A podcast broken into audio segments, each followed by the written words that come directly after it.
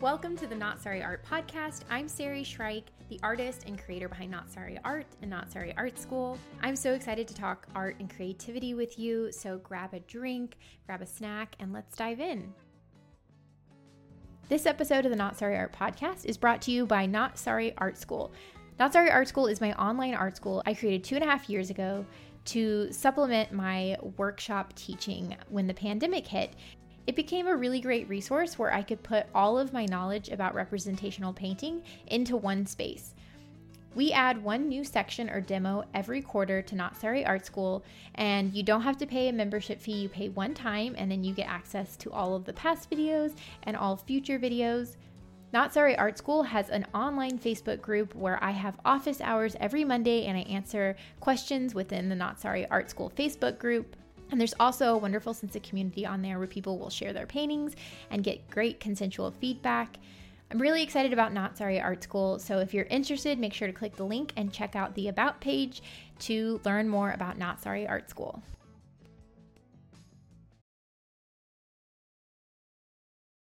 Hello, and welcome back to the Not Sorry Art Podcast. I'm Sari. Thanks for being here. Today's episode is a little bit of that like wonderful overflow energy that I get after doing any kind of teaching in person, whether it's a workshop or a painting retreat. I had this feeling a couple months ago when I did my Texas retreat where I just wanted to run to the podcast and kind of gush and share all my thoughts, but I was like, you know what? It's not very organized. I'll just I'll sit on these thoughts. But I sort of beat myself up for that, for not at least sitting down and making an episode, because I feel like there's a lot of really good insights that happen when a bunch of creative people get together and we do some of the hard work of like pushing through, you know, anything from conundrums that happen when you're trying to make a painting work, all the way down to like the deeper work that can happen when you're doing something creative. And so today is kind of a catch all episode, um, going over a few of these things. One thing we're going to talk about is mark making versus picture making. And I've made captions about this in the past, but I wanted to sort of expand upon it. And I also wanted to talk a little bit about style. And ultimately, I wanted to talk about how artwork is heart work. I know that sounds really like cheesy, but it's something that comes up a lot. And I wanted to give it a moment to sort of talk about what I mean by that and how that can show up in your work. So if you're ready for a little bit of a disjointed episode, but a very energy filled and exciting episode about something I feel very passionate about, then stay tuned. Thank you guys for being here. I really hope you enjoy this episode. Okay, so for a little bit of context, I am lucky enough to get to teach as a part of my how I'm able to make being an artist work. And that's something I talked about in the past, and I can certainly expand upon in a future episode, is just the importance of what's the phrase, not putting all your eggs in one basket as an artist. I think sometimes there's a misconception that most artists sell originals and that's how they sort of hold themselves up as artists and from what i've seen and certainly my own experience that's not the case. It's almost like a bonus when i sell an original. It happens but it's super inconsistent. I'll go through a season where it's like wow this is so great and then other seasons where I will have months without selling any large original and that's totally normal. That's just how art is.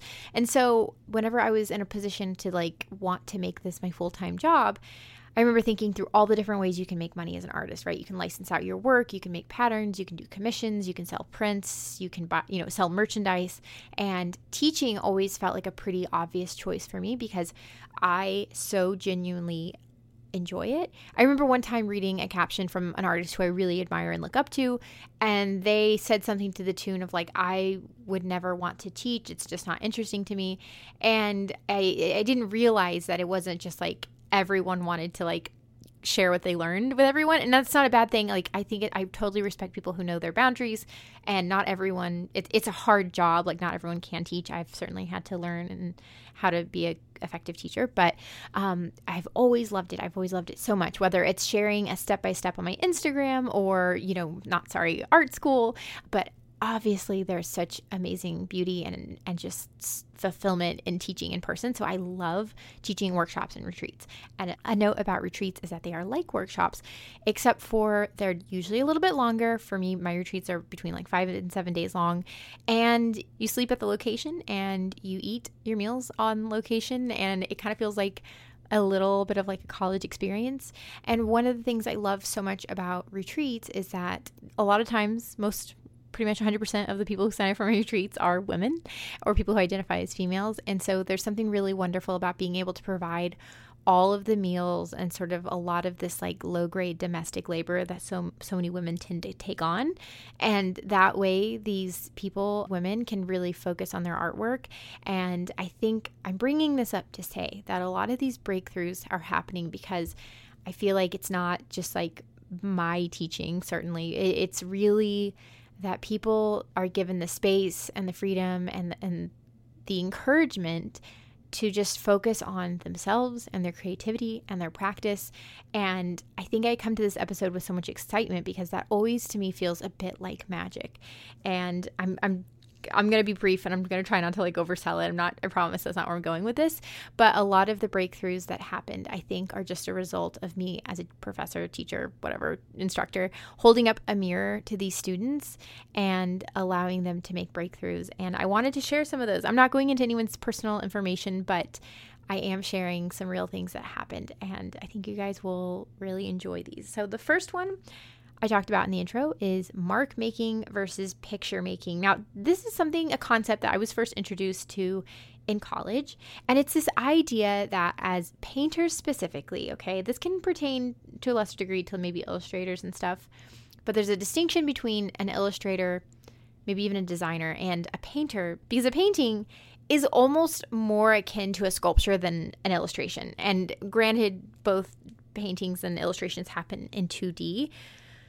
But painting also has a physicality and a presence and a body that sort of extends just a flat screen, right? A good design or illustration makes a really good cover to a magazine or a book and you know works well uh, in computer and certainly paintings can hold up in that way but i will just say going to a museum going to a gallery in person and seeing the art I know it's going to sound a little bit like blowing smoke. I guess I have to remember that I am talking to a group of artists, but there is a distinct different. It it does feel different in person. There's texture, there's light, there's body, there's scale, all these things that sort of need to happen uh, in person to make sense. And so the idea of picture making versus mark making is that Mark making is more of how do you move the paintbrush across a canvas? How do you fill up that empty negative space? What brush strokes do you use? Do you use a palette knife? Are you scratching? Are you scraping? Are you scumbling?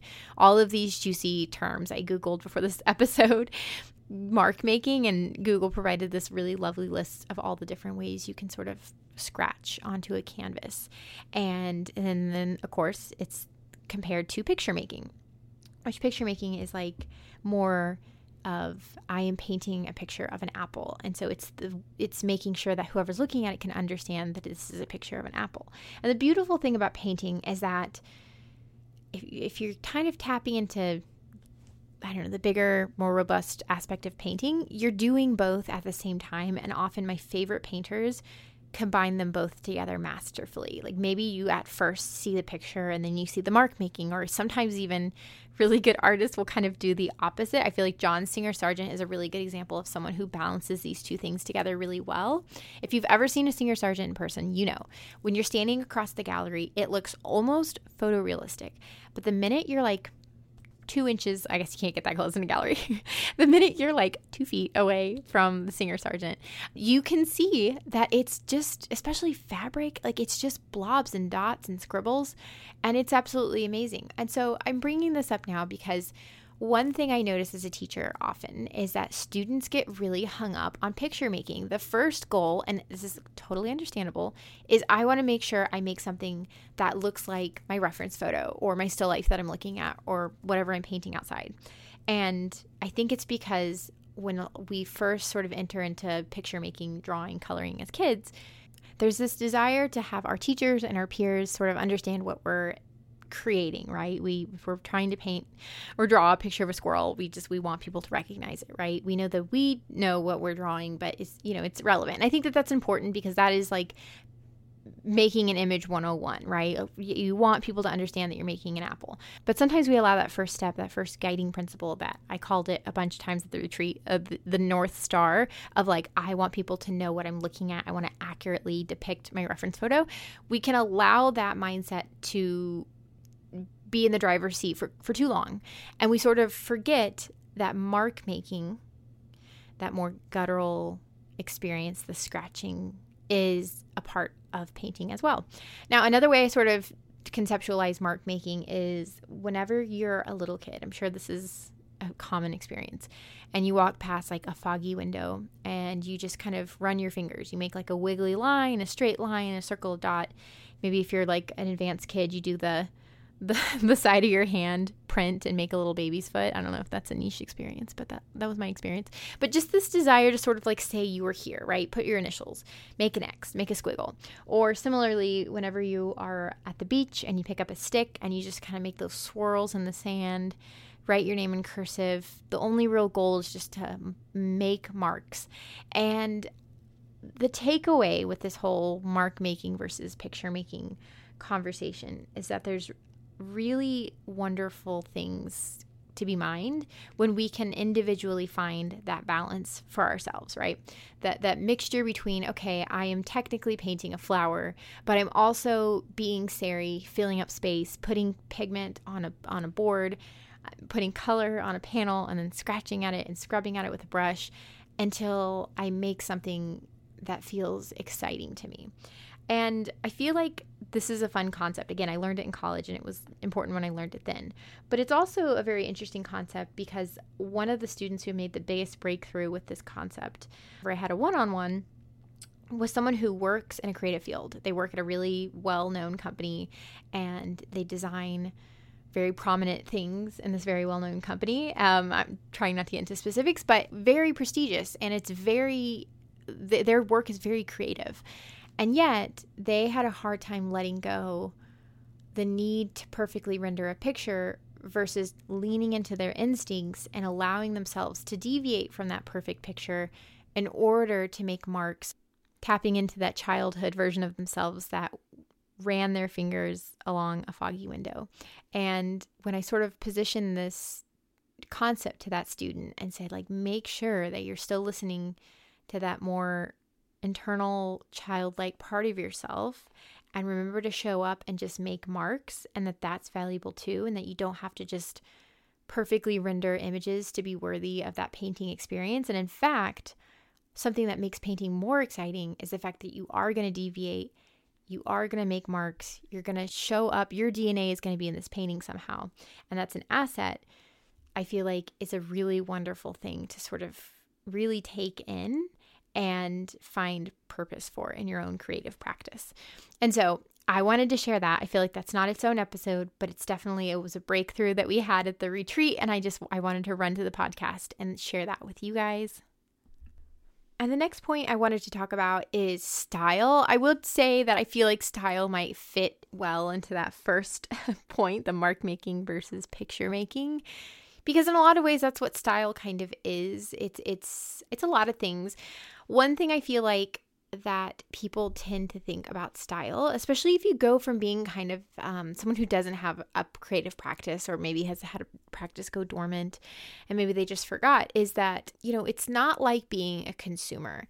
I, ha- I have a feeling that this can actually run quite a bit deeper. So eventually I want to make an episode about this. But, you know, we live in a culture, especially if you're listening to this from the Western world, North America, we have this sort of idea that you almost come to creativity as a consumer. And so, one of the ways I feel like in our world that we are encouraged to be, I'm going to say creative, I'm going to put an asterisk next to it.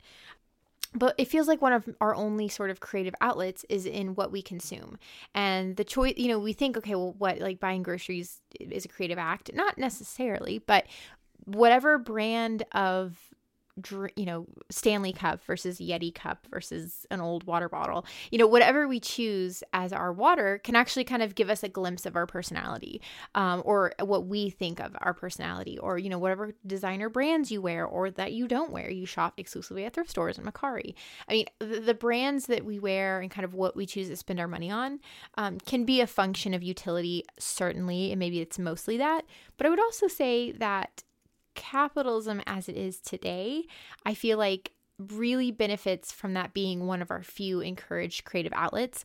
And so, what I think ends up happening, because I'm not going to dive again too far into that, but one thing that happens is that when people do come to their creative practice, they sort of assume that style, picking your style is kind of like that consumer act where you sort of are affronted with like this catalog. Maybe that's Pinterest, maybe it's the Instagram Explore page, maybe it's your art history textbook, who knows? But you're confronted with like this big index of all the creative styles you can have and you thumb through it and then you put your finger on a style that speaks to you and you do that. And that's really not how style is formed. Certainly, that can be a component of it. You can be just like so enamored with a certain artist approach to painting that it finds its way into your own style. Yes, that happens both consciously and subconsciously.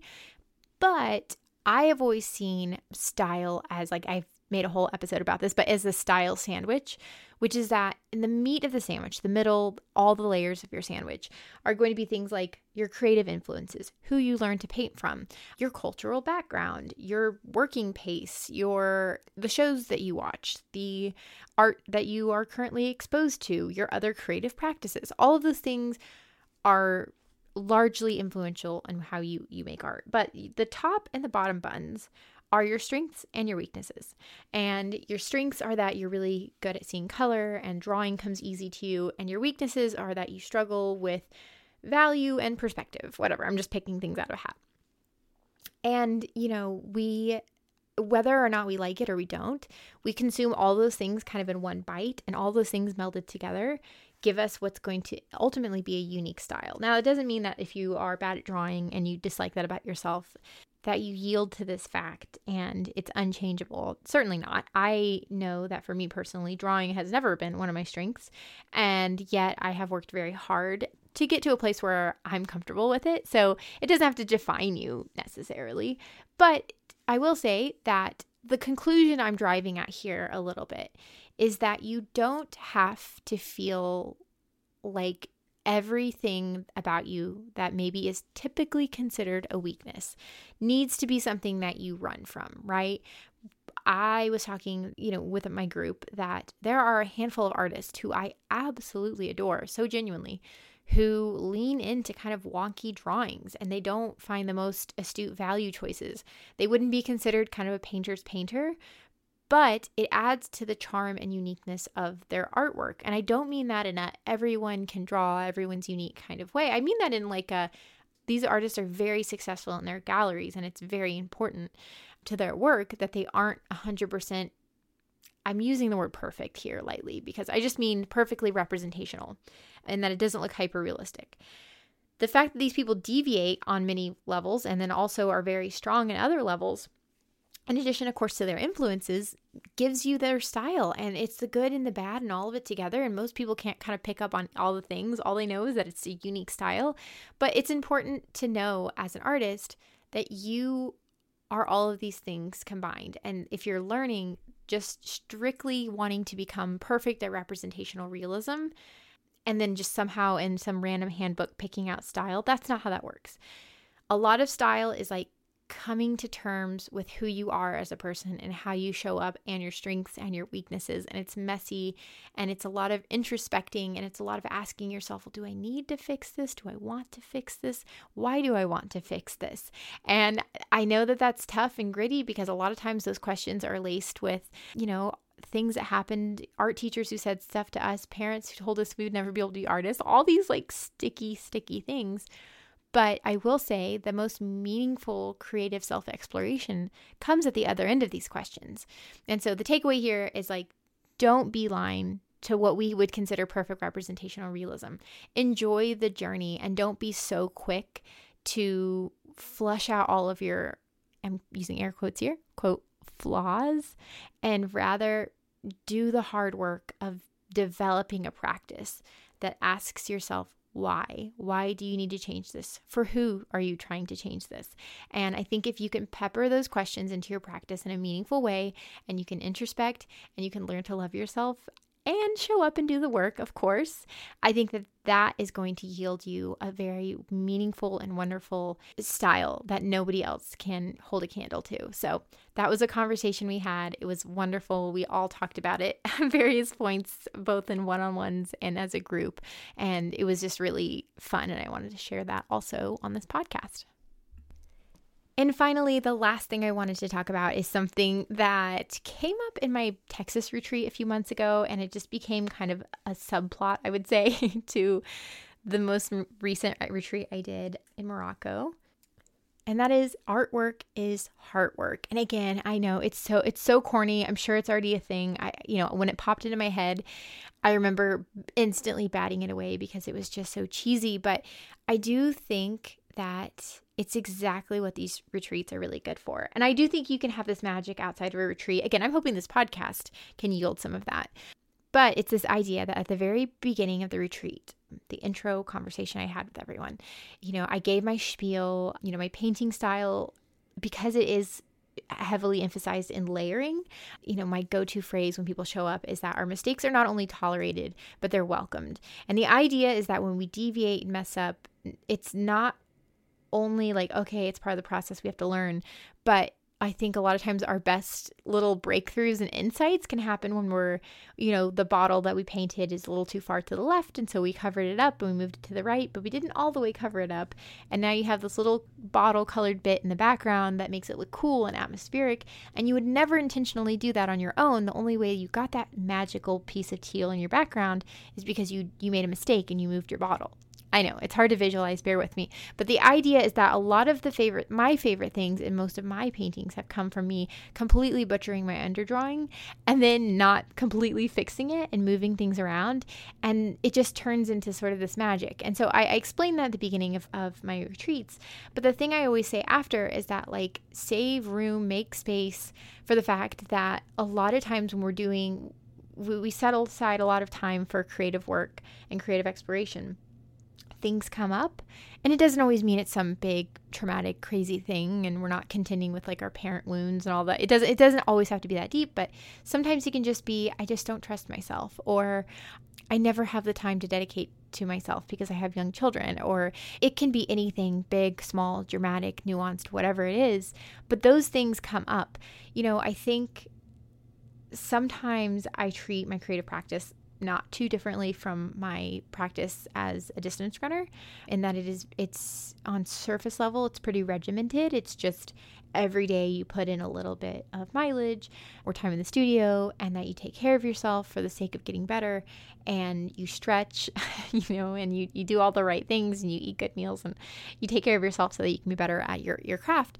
But i will say the one thing that's just so different with art making is that it does dredge up a lot of deeper things within yourself, whether that's like childhood wounds or strengths or some mixture of all of those things.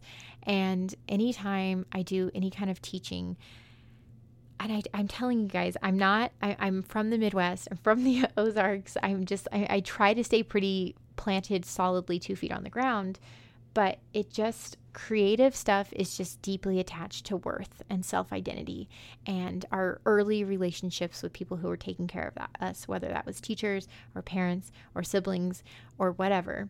And so I always try to make space for that on retreats. But the thing I think you can carry into your own practice is the importance of making space for that within your practice. And okay, that doesn't mean you have to like make all of your painting days a therapy session, not necessarily. And I I certainly can attest to I'll go months and months and months with it being strictly a painting practice where I just show up, I make something, I go to bed. But understanding that um, you know if you get rejection or feedback or I just like you can't seem to make things work, you're having a dry spell, whatever it is, I just always want to remind you that probably there's something under there that the artwork is attached to heart work.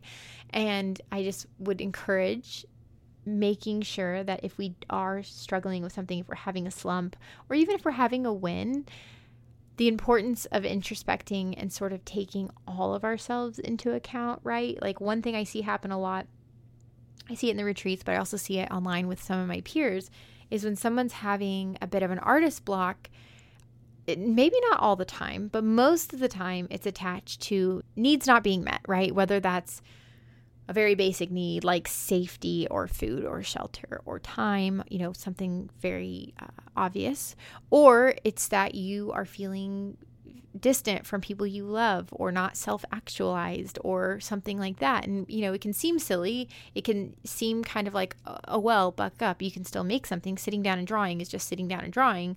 But no, sitting down and drawing can also be hard work, right? And I, I'm further emboldened in this theory because I also am very lucky to get to follow a couple of art therapists on TikTok. I would love to have one of them on the podcast. I'm putting that out there. But I follow a couple of these artists and art therapists, and they're always telling me, us, the audience, about the connection between making art, whether that's just scribbling with crayons on paper, and our mental health and our emotional health and how that's all deeply tied together. And so I guess, again, just the takeaway, the summation here is that whenever we are pouring into ourselves creatively, we have to remember that our ourselves, the deeper part of ourselves, our emotional selves, is right there under the surface. And so, you know, it's a good piece of wisdom to have. I don't know. Maybe this seems, maybe this is very basic for everyone, but I certainly approached my creative practice for a long time with a just buck up, it's just art, you can make something sort of mentality. Maybe that's why I had a year and a half of artist block.